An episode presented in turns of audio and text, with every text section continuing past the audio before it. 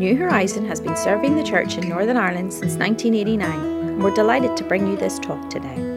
We trust you will be blessed through this ministry. Welcome, everybody.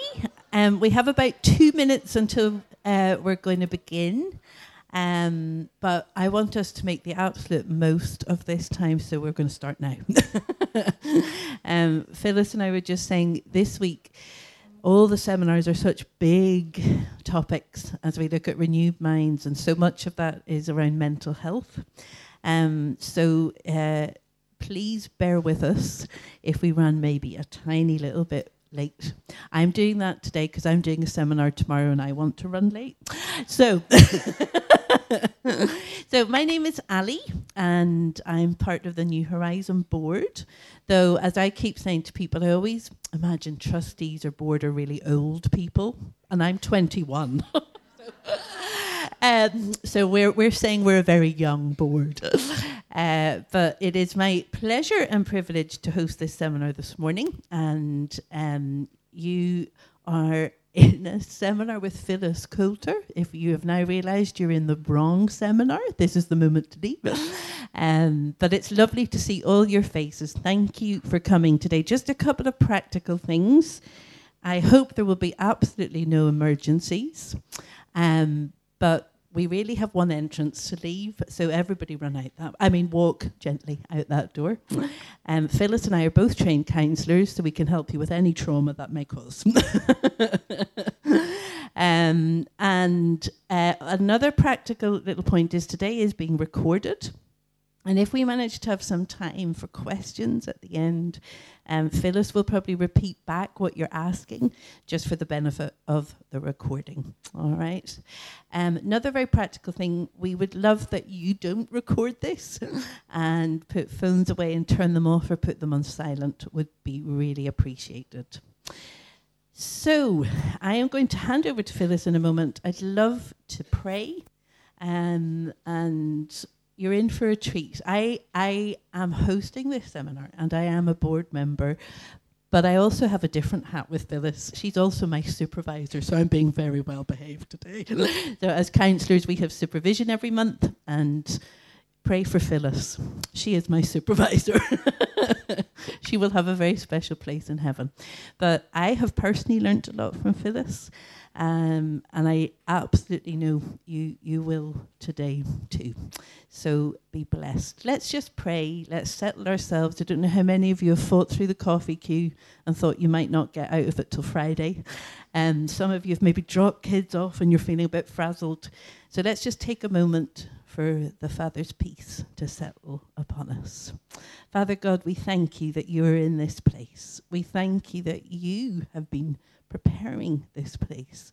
You have been preparing uh, for each one of us to sit in the seat we're sitting in and to hear what Phyllis has to say. And I pray that all of us will feel open, that we will feel we can be fully present and attentive to your still small voice over the next hour. So, in Jesus' name, we pray your peace settles now uh, upon us, upon Phyllis, and maybe be receptive to all you have for us. Amen. Phyllis, could we just welcome Phyllis to sort of encourage her?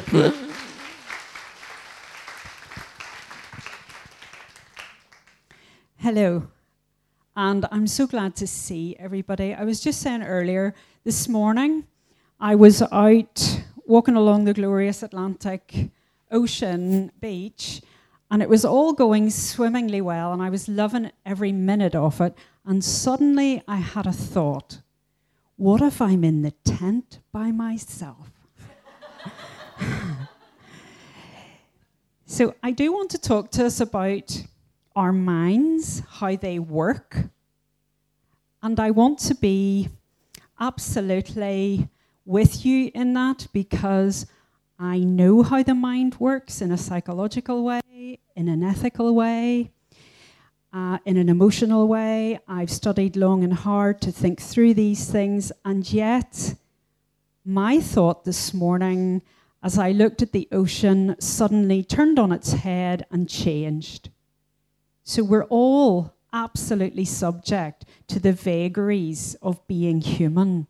So anything that I say this morning is designed to be informative and encouraging, and it is in no way judgmental and certainly not esoteric because we're all in this together. And that's something that I'd like to, us to really hold in mind. A couple of times during what I want to say, I'll be asking you potentially to talk to each other, someone beside you or behind you, just so that we can share together, that we can be human together. And when you hear what other people are thinking, I hope there will be something that normalizes what you're feeling.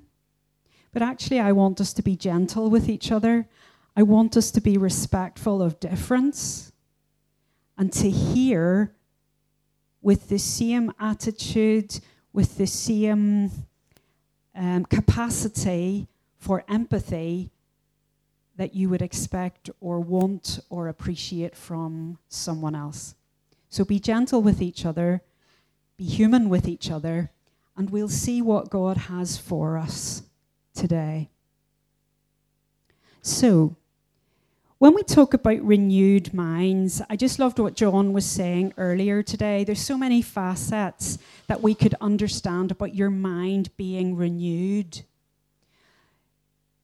The lovely thing for me is the absolute fact, both spiritually and psychologically, that we're shown in life over and over again is our minds can be renewed.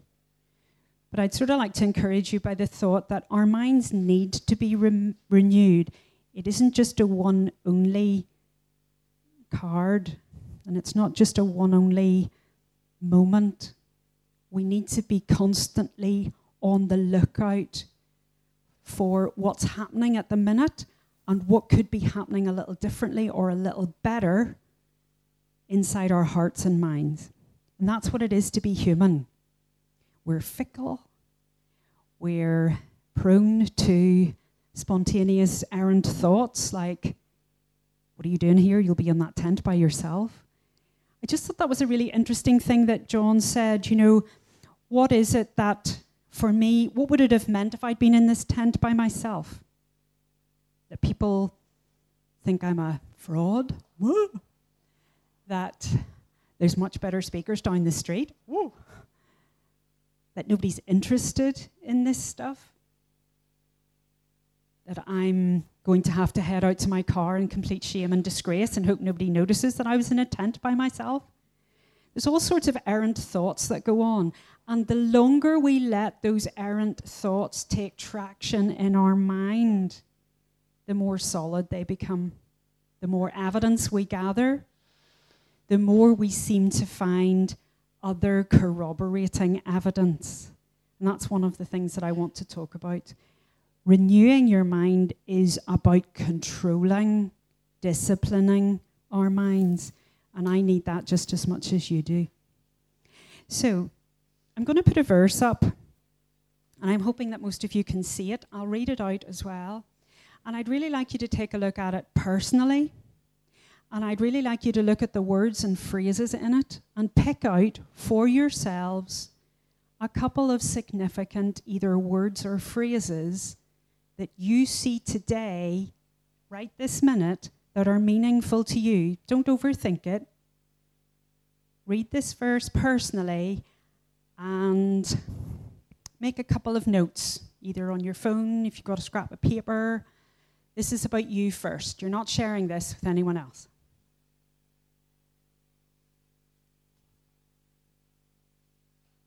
Yeah, so technology is amazing.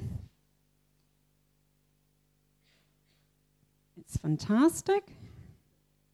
Okay. Eh. okay, here's our verse. It's from Deuteronomy 31 6. I'm assuming most of you can see it. I'll read it out. Be strong and courageous. Don't be afraid or scared of them. For the Lord your God Himself is who goes with you. He will not fail you nor forsake you. What of those words or phrases jump out at you in this moment? Be strong and courageous. Don't be afraid or scared of them. For the Lord your God Himself is who goes with you. He will not fail you nor forsake you. Once you've thought about that yourself and maybe taken a couple of words or phrases down, I'd really like you to be gentle now and talk to either the person beside you as well as people around you. So I guess what I'm saying is in groups of three, four, or five, let's get some noise in this tent and share gently with each other what has stood out to you as you read this verse, what words and phrases strike you as significant, and please gently share that with the people around you. So I'm going to give you just about five minutes. Try and let everyone have a wee go at talking in your wee group. Go. Great. I knew you could make some noise. So I'm hoping that in your conversations together you realized, yes, there were some similarities, but I'm hoping you heard some thoughts that were different from yours. Yeah, some words that were stand- standing out to some and not to others. Generally, our brains run too fast.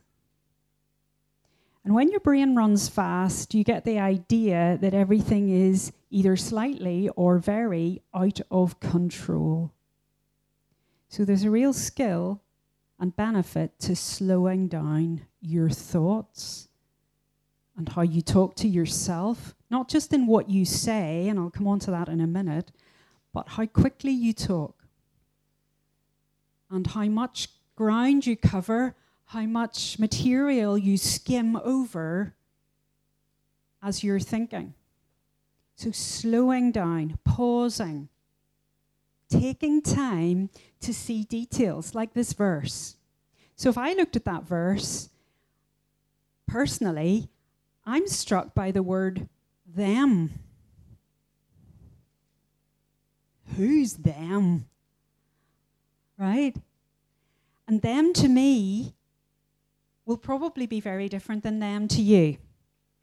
But are them is really important to identify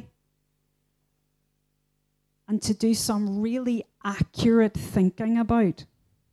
I'm also struck in this verse by the word himself. I just love that the Creator God, the totally sovereign Lord of all things, is interested in me himself. He takes time in that omnipotent way of his to pause with me. We need to slow down and realize that God Himself slows down for us, with us. God is not that clockmaker who winds it up and lets it go. He's immanent. He's right here. He knows who them is for you, and he really cares about it. Slow down and hear him, hear from him himself. So, those are my thoughts. I just love that ending phrase about this Creator God not forsaking me. We can skim over these things way too quickly, and I'm encouraging you, challenging you to pause. Look at the details. God's word is given to us to equip us to understand strength and truth in specifics God's word does not deal in general terms. God Himself reveals Himself to you. Let Him do that. So I get the privilege of speaking with people who are trying to figure out some stuff in life. I get the privilege of sitting with young people, adults, couples. And I'm constantly aware of how complicated life seems. And yet, when we drill down, we're actually simple creatures, easily mixed up, easily put off our track, easily listening to the them, our, our eyes and our minds cast away for trouble. And I'm asking us to be aware of the possibility of that and the discipline of bringing your thoughts back, back into control, back into line, back into an accurate, solid way of assessing what you're thinking and feeling. Here's a verse David's talking. David, eh? what a boy. David's talking here. David's saying a couple of really big things to his God. David knows his God. The history of David's people demonstrates a litany of the faithfulness of God, of the immanence of God, of the absolute consistency of God. And yet, David's questions, his pleas, his fear, in this verse in Psalm 10, is actually accusing God of big things, of dereliction,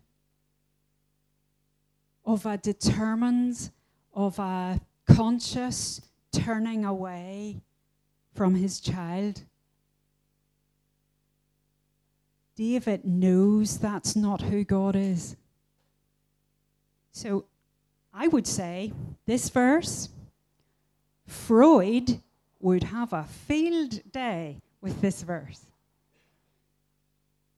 This is a brilliant nutshell description of what Freud calls projection. David accuses God some of the stuff that David's doing himself.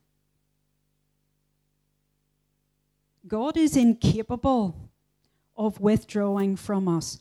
We know that, don't we? There are so many fantastic promises about the unbreakable nature of the salvation and atonement and adoption that God Himself created for us and Jesus secured for us. We know this is not who God is. However, when stuff comes into our mind, it's us that are very capable of withdrawing from Him, of hiding ourselves from Him, or even just assuming that God will be so cross with me, uh, ashamed of me, that I gotta go hide. I did it again. I'm weak at this faithfulness stuff. Please know the God whom we worship, the God who has revealed himself to us, is impassible, unchangeable, absolutely dependable. The attributes of God are worth setting our minds on, are worth populating our doubts with, or rather balancing our doubts with. So even if you just Google the attributes of God and dine out on some of those words, which when you pick them apart are so encouraging. So, let's not imagine that God stands far off ever. Let's not believe that we need to hide from Him. When you're in trouble, that's the very time to come close. to be drawn into the very presence of God Himself. So I would say Freud would have a field day with this verse. But we don't want to have the enemy to have a field day with this verse either. Draw close to God. He is already close to you. Now, we're 2022, and we've had quite the journey recently, haven't we? What about this? Oh, there he is. okay, our Bojo, right? And every day for months on end, didn't we tune in for this one?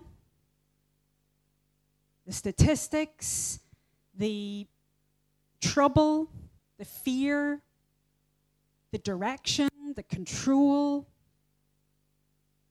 Here's what I want to say. In terms of our minds, this little banner is really effective at getting several messages across. So the obvious one is you got to mind yourselves. There is danger.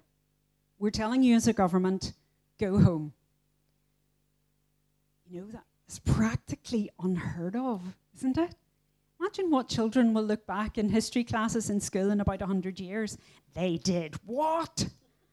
Who let them go home for a year? They paid them wages without working.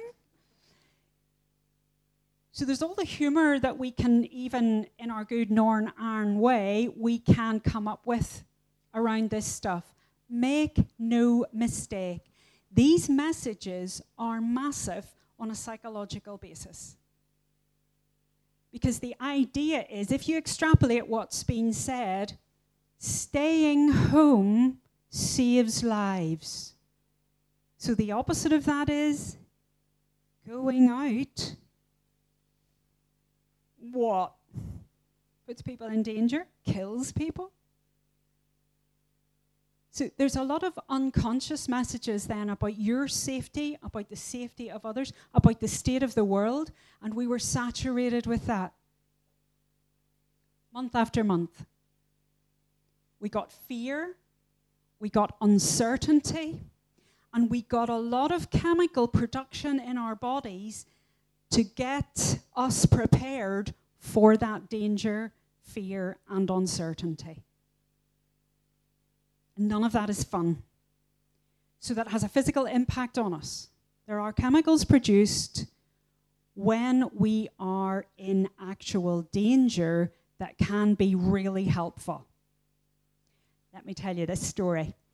A couple of years ago, I'm working. So my children were teenagers at the time. The instruction was when I'm in that room working, unless your leg is falling off, don't knock the door. and they were brilliant at that. Okay. So I was working, I heard a kerfuffle. I knew it was in the kitchen. I'm blocking it out.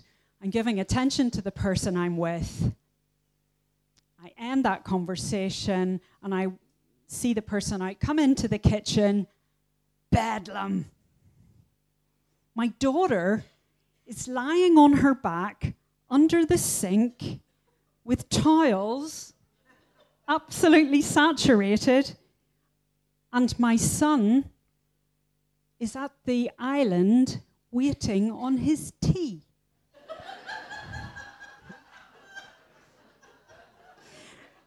so, so I walk in, I see my daughter, I say, Oh, so I call her Lamb, right? Oh, Lamb. She said, Mom, if you don't get him out of this kitchen, I'm going to kill him. And he said, But, Mom, it's three minutes to five and the oven is not on.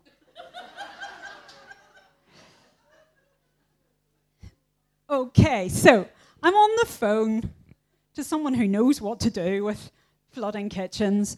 And the instruction was find the stopcock and turn it off. Well, that's easier said than done, isn't it? So I relieve my daughter. I take over the towel holding. My son's at the island because it's now two minutes to five. And she goes to the little downstairs loo. Oh, yes, I find it. I said, Brilliant, darling, turn it off.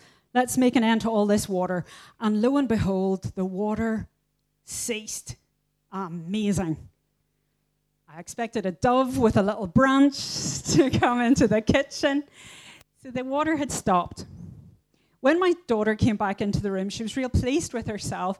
Of course, that all disappeared when she saw that I was actually making my son his tea before he had an actual meltdown. And we sat waiting on the fantastic plumber to come and help us out. So Julie came, real emergency response. He fixed this thing that was wrong under the sink, and he said, Where's your stopcock? My daughter's all over that like a rash, and said, Oh, I found it. It's in the downstairs loo. So this plumber came back in, big burly boy, came back into my kitchen and said, Who turned the stopcock off? She did. I was very keen to blame the teenager. She did. And he brought us both into the loo, and he was swinging with all his might on that stopcock and couldn't move it. And he could not believe that a teenage girl had been responsible for turning it off. So he went out to his van, he got all these things, and eventually he got that shifted. And I said to both of them, that'll be the adrenaline.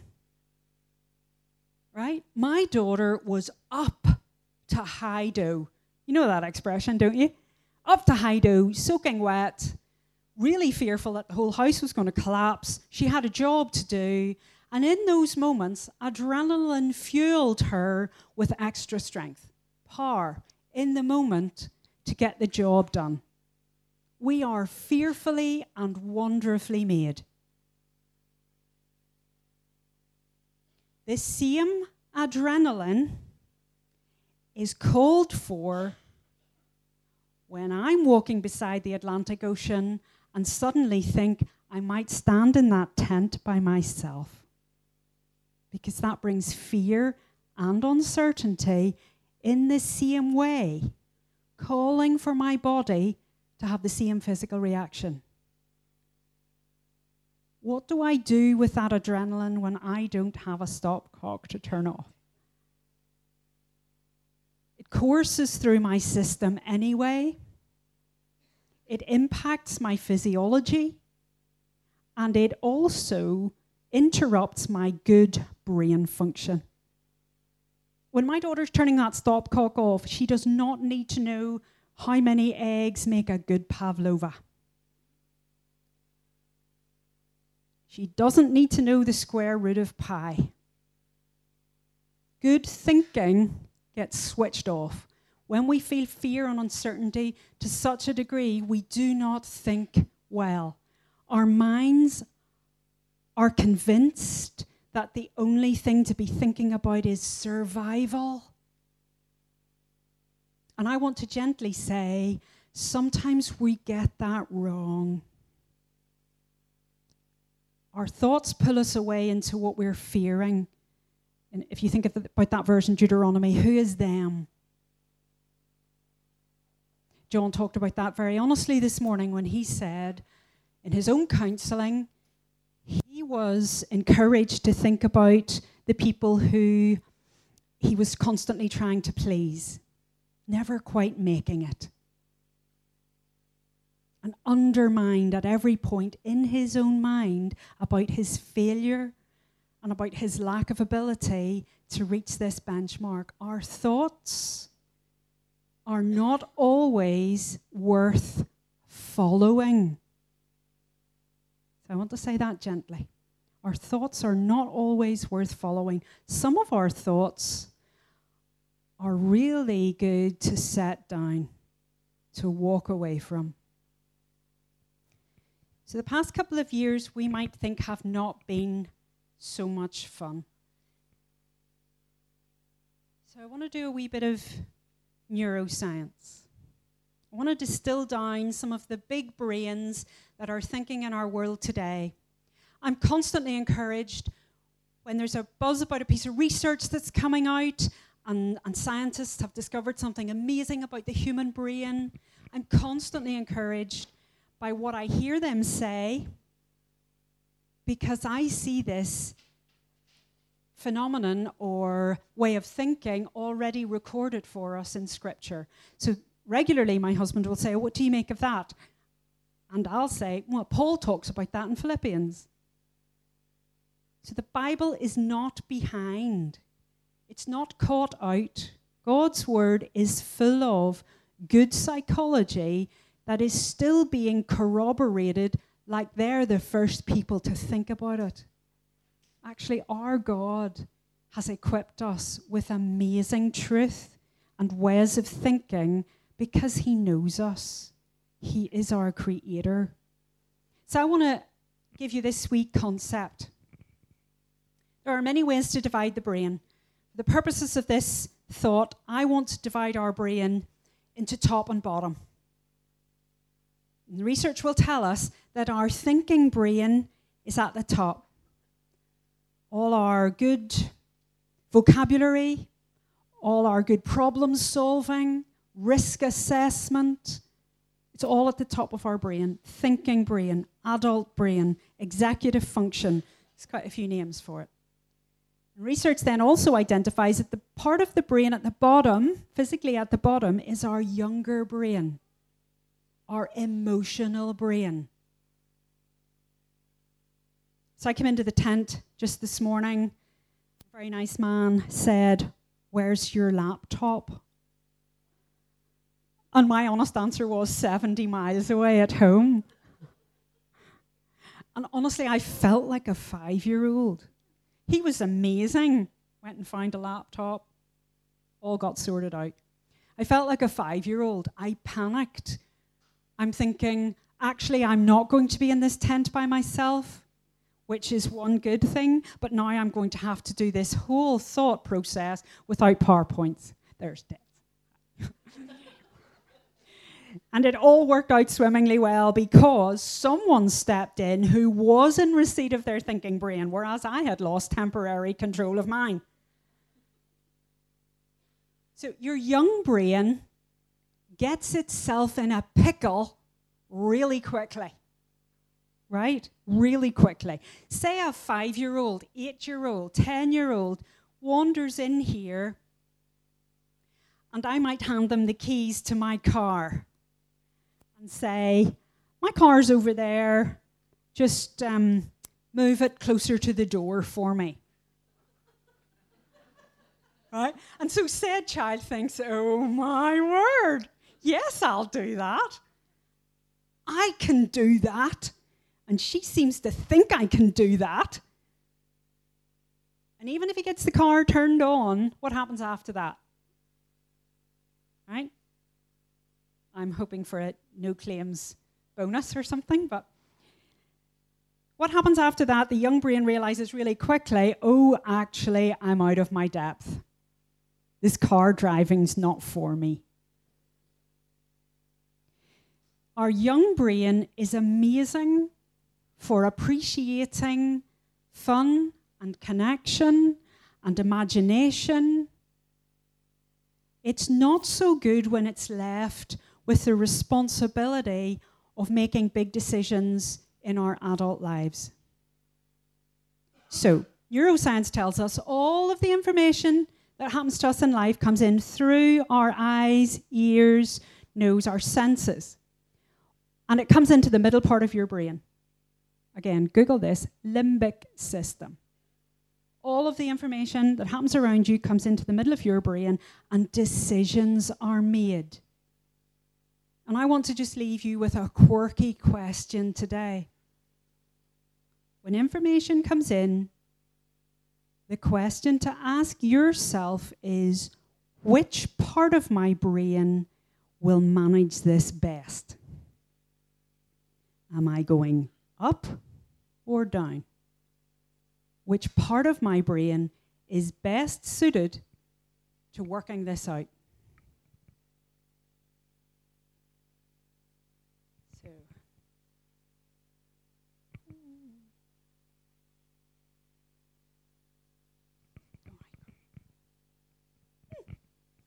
So. here's what happens in the middle part of your brain. There's three parts of your brain and they're really good at what they do. One part of this limbic system is your alarm system. That's the alarm system that told my daughter this situation in the kitchen was chronic. Big trouble. There's actual danger, and I need to do something about it. So there's an alarm system.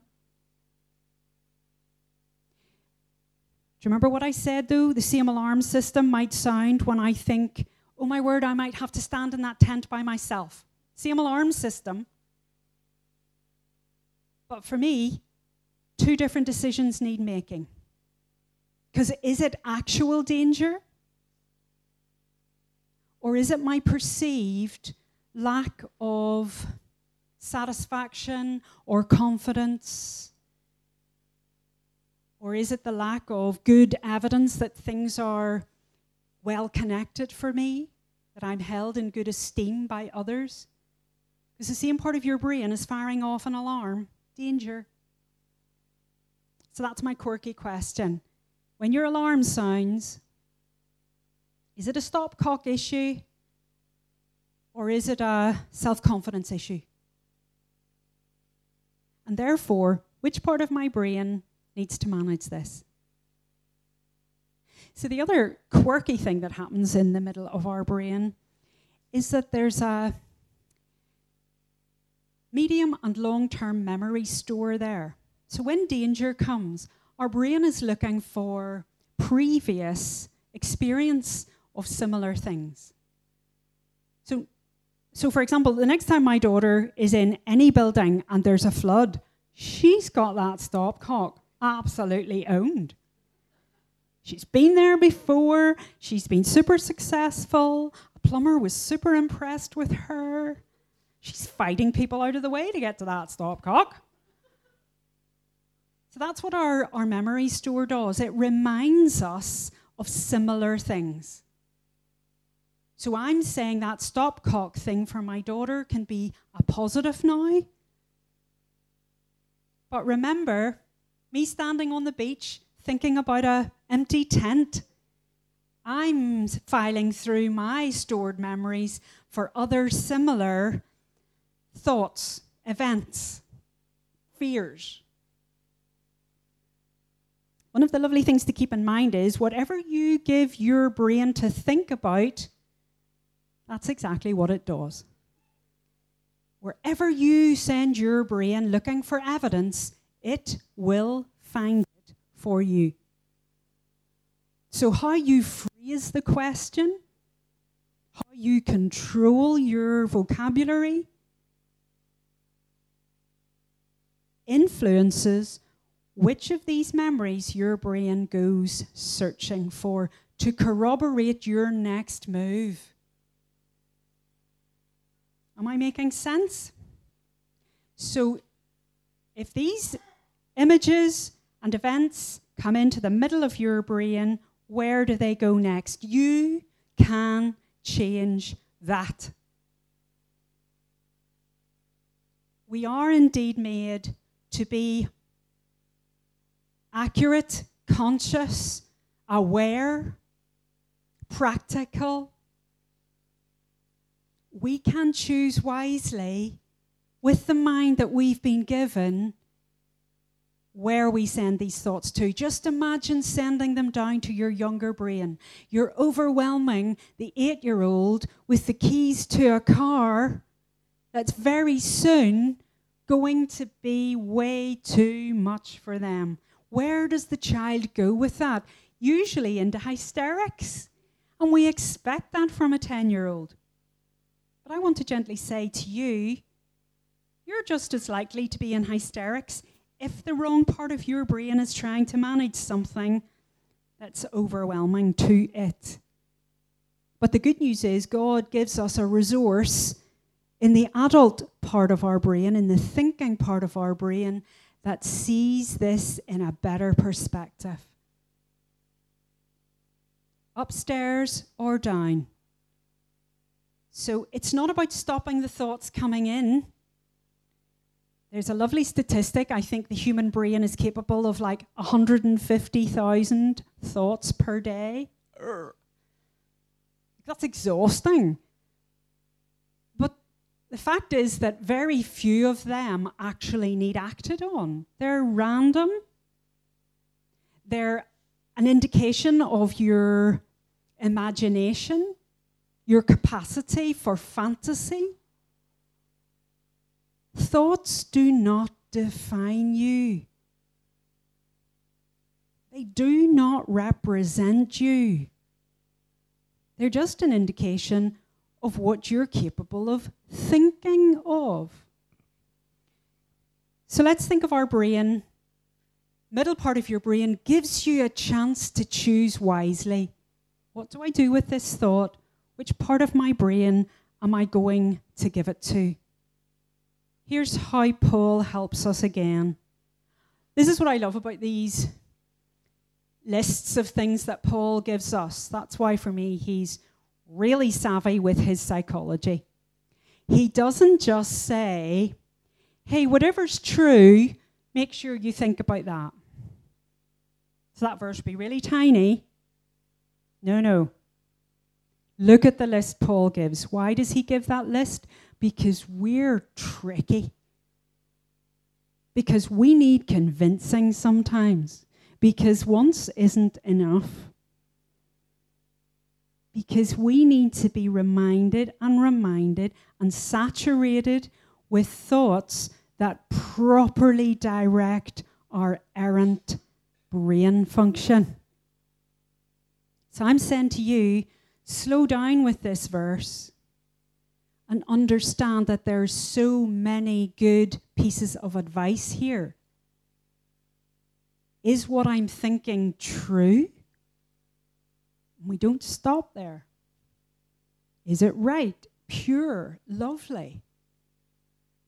These things can helpfully extrapolate what you're thinking. Go right down that list. Paul tells us one of those is not enough. And all of them gives your brain a chance to reorientate itself, redirect itself to good thinking, to good resources. Because at the top of your brain, in the thinking executive part of your brain, is also a great memory store. Why, oh, why does the negative drawers in our filing cabinet open first? Hmm? All these other drawers are neglected. So, one of the lovely things that neuroscience tells us is the importance of serotonin. Without serotonin, your brain will not work well. Google that. Serotonin, because we are so brilliantly made by the Creator who wants good things for us, serotonin can be naturally produced, enhanced, and um, you know, what's that word I'm looking for? Perpetuated, kept going at a good level. Serotonin can do those things if we repeat and rehearse good memories. Now, when I say good memories, I don't mean those huge life events. You passed your driving test, you graduated, you got married, your children got married, your Mortgage was paid off. All those lovely things.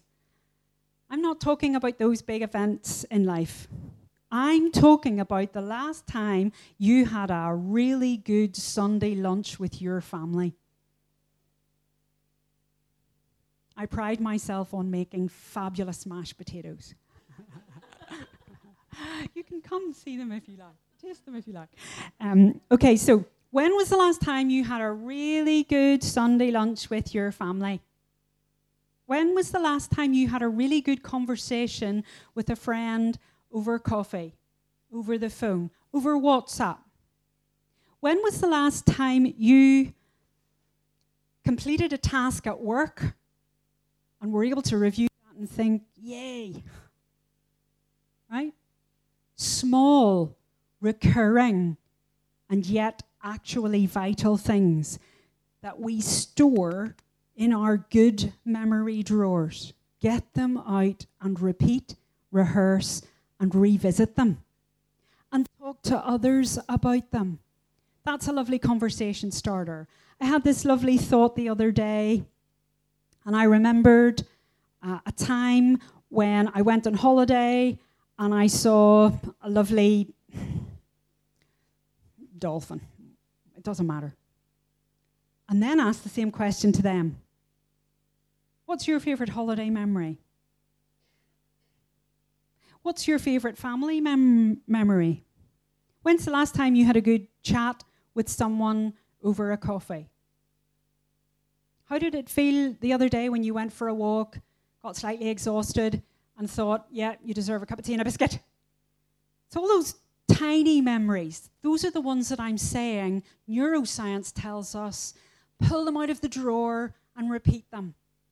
Rehearse them, talk to others about them, hear from others about theirs, and your serotonin rises. We know that connecting with others encourages them. I'm saying connecting with others can encourage both of us. Rehearse the good things because they're stored too.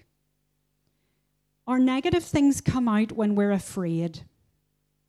We join dots that actually have no place being joined just because we're afraid. We're afraid of what they mean. We're afraid of what might happen next. We're afraid of what we're missing out on. We're afraid of what people are doing better than us. I mean, social media. Come on. There was a friend of mine was out about a month ago, and she said, I have to tell you this. We were out, we were all mucking around, our kids were hysterical, our dog had jumped in the water, it was real chaos. We were all filthy because we were trying to get each other back to the car. And we came across a family who were posing for a selfie. Now, that sounds quite straightforward, doesn't it? But my friend was able to say, 20 takes later, the person wasn't happy with the expressions, with the poses, with the picture, and said out loud, and, and my friend at that stage was saying, said very loudly, This needs to go on my feed this afternoon. Buckle up, get on point, you're wasting my time. To two five year olds and a dog.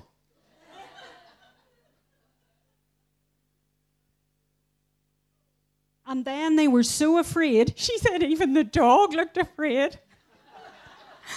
they were so afraid by her change in tone that they all suddenly went. and then she she was showing this round fantastic, absolutely perfect. Oh my word, I can't wait to post that. And what was missing from that story was the absolute chaos and falseness behind the picture. So my friend was saying her friends will probably look at that and think, oh, yeah, she's always so perfect. her children are traumatized, and her dog needs therapy because she needed a good post. So I, am being lighthearted at the minute. I know there are lots of positive things about social media. What I'm saying is, we use it to fuel the wrong types of thoughts. And in many ways, I'm saying we're sending those thoughts down to our younger brain. I need this, this isn't right yet, we're not leaving till I'm happy. There's only one way to do this. I'm getting more and more overwhelmed with you because you're not giving me what I want. Does that or does that not sound like the practices of a six year old? So I'm just saying, which part of your brain do you give these big decisions to? Would it not be nice to post a little chaotic photo and say, meh, that was the Coulters today. That's the best we could do. You could start modeling humanity in a very different way. So,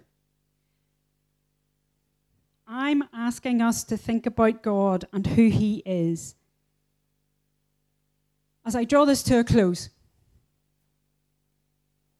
we can all think of stories and characters in the Bible who were under pressure, who were furious at God's inertia. Where was he? Does he not see what's going on? You think of Job, absolutely, but you think of Habakkuk, David at times. You think of the returning children of Israel from exile. Where is God? What's he doing? Doesn't he see this pain we're in? Every single time that people are expecting God to show up and fix what's happening with them, I'm fascinated. God turns up, oh, you betcha, every time, absolutely. God turns up as the God He is.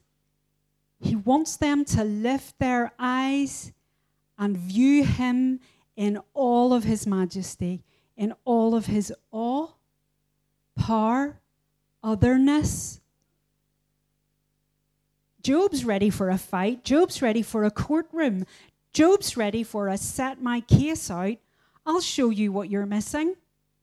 You don't have all of these facts right. Once I put you straight, you'll fix all this. Hmm? So human. But God shows up in Job 38. Honestly, Job 38 to 41, if you saturate yourself with that, if you glean words and phrases out of what God says to Job, it's so encouraging. God talks about being God, about what he's capable of, about who He is, about how He is worthy of our worship, of our trust. See your big God today. Now, I'm not making light of and I'm not seeking to diminish what can be really tricky personal circumstances. I'm not doing that. But I am gently and firmly saying the antidote to how our brain is working through these things is getting a renewed vision of who our God is.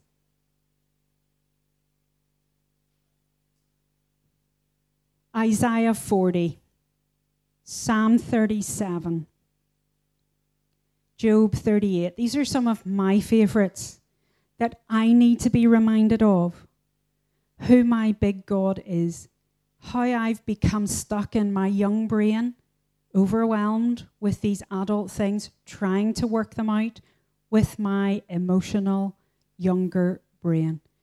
Take your thinking brain to your God and bask in His majesty. That's what He wants to encourage you with today. He's not overwhelmed by your circumstances. He is not absent from your circumstances. And in, in David's mind, in Psalm 10, he was turning away from God. He was losing hope of God's immanence. And it changed everything for him. He was then accusing God of things that God is not guilty of. So let me just end with this. Psalm 23 might be special to lots of you, might not be special to some of you at all. Psalm 23 begins with the verse, it's so familiar to us the Lord is my shepherd. The next sentence is, usually in versions, I shall not want. One of the versions quirkily interprets that is The Lord is my shepherd. I have everything I need. Do you get that? Do you believe that? Do you see that? Do you lose sight of that? All right, so here's a couple of pictures. If, if the Lord is your shepherd, that makes you a sheep. Okay. All right. So, my question to you as we end is what sort of a sheep are you? What sort of a sheep are you? Do you recognize yourself on this screen? Do you recognize the lamb? Who looks quite sprightly. The lamb's ready to go. Or what about these other wee lambs that look like actually they need a bit of spoon feeding, not ready to go on their own? What about the boyo in the middle with the big black head? Any black sheep in here? What about this wee scrag bag at the top? Some of his flesh is not just adhering very well, looks in a bit of poor shape. Maybe not that positive about his prospects at all. What about this big boy at the top? My word, he has wool for Ulster. Wool for days. He could share some of that wool. What about this boyo here? This boyo here has lots of resources, lots of goodwill, but there are parts of this boyo that feel really vulnerable. Hmm? What sort of a sheep are you? Answer that question over the next couple of days. Talk about it. Have some fun with it. But land on an answer. How do you see yourself in relation to your shepherd? So, what sort of a sheep are you? And where are you in relation, in vicinity to your shepherd? Are you right up? Confident of his attention, needing his connection, but being sure of it? Or are you withdrawing? Are you lagging at the back because you're not sure you're good enough. Some of this ragtaggy wool of yours. Where are you in relation to your shepherd? Who is your shepherd? And that for me is not a question for your young brain. That's a question for your thinking brain. And if you're a sheep in one of these pictures, might you like to change to be the sheep in some of the other pictures? Go for it. Why not? We're capable of change, we're capable of being renewed. God is our constant. He is planning life for us, His will is done. He has a better picture of you than you do. Does God see you as the same sheep that you see yourself? Or might God have a more accurate picture of the sheep that you are and the place that you hold in his heart?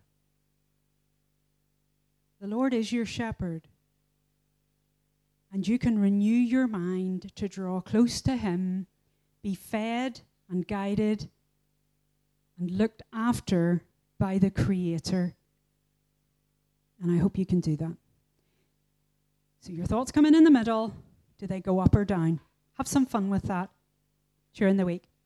So just as we end, I'd really like to give a couple of minutes. If anybody has a question or even an observation about anything I've said, about anything maybe that I've left unsaid, I'm happy to take a question or two.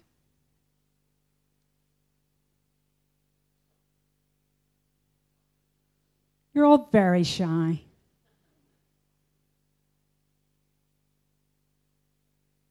I've wanted this to be encouraging. Is there a question? Oh, yes.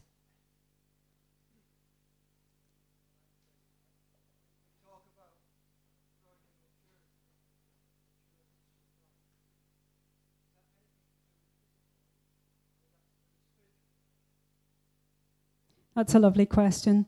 So the question was we talk about growing in maturity. Is that about spiritual age or has it anything to do with physical age? I mean, there are very young children whose brains are on the road to developing, who have a much more simplified view of life and number of resources to deal with life.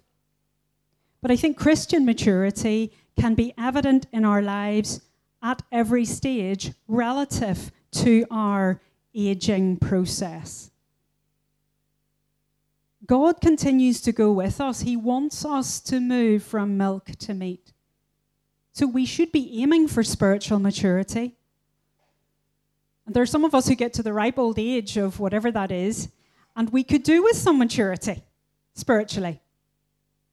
So it doesn't necessarily come with age. We need to be working at it. We need to make a decision for spiritual maturity. What we read influences what we think. We're reading a great book at home at the minute called um, The Art of. Just escapes me there. The Art of Holiness. So it's by Joel Beeke and Michael Barrett. Michael Barrett talks about us seeing ourselves as grasshoppers. Do you remember Joshua and Caleb came back with the report from the promised land? Oh, the grapes are amazing, but the giants are horrendous. And the report from the others was yes, the grapes are good, giants are horrendous, we're grasshoppers. And these people were sent out because they were seen to have maturity. They were trusted. They were on the road for quite some time. They were held in good esteem. They came back with this negative idea that we're grasshoppers and we've no chance against the giants. So, Michael Barrett is challenging us to think about how we see ourselves. Because we can see our giants, that's in Deuteronomy, the them. We can see them. Psalm 23 talks about them as well. They're looking at us, staring down at us, waiting to trap us. But what are we focusing on in terms of spiritual maturity? How many times have we reminded ourselves that little is much in the eyes of God? that He is perfectly capable of looking after us, whether we're a lamb or a grasshopper. He is our strength. He is what we should be striving to be more like. So, in terms of maturity, age is a sort of a number. Take yourself in hand. Take yourself in hand. Want to be the mature Christian that you can be at this age right now and ask God for direction.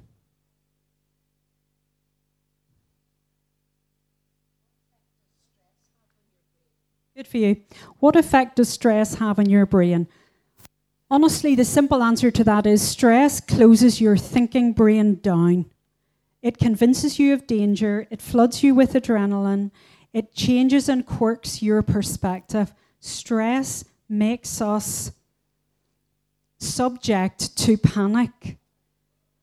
So, in stress, we need to step back breathe in through our nose and reconnect with our thinking brain. And I don't mean to simplify that. Stress is a, an issue for lots of people in life, but there is an antidote to it. And God has given us the resource in our thinking brain to manage, to problem solve, to risk assess, to gain perspective on whatever we are worried and fearful about. So, stress closes your thinking brain down and your determination and control and discipline can open up your thinking brain again. And that's the lovely antidote to stress your thinking brain. One more, one more.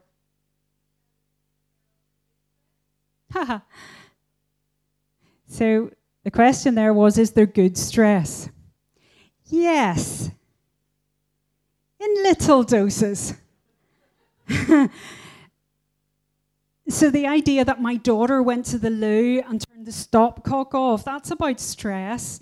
That's about channeling properly power and good thinking at the moments when it would make a difference. But the danger is when stress is low grade or high grade and ongoing, our brain tends to get overwhelmed by it. So, a little bit of stress can sharpen your responses, but the longer you, you experience that idea of stress or anxiety, the more your thinking brain is in danger of closing down, and we need to keep it open. Thank you. Wow. Thank you for listening to this talk. If you would like to know more about New Horizon, please visit our website at newhorizon.org.uk.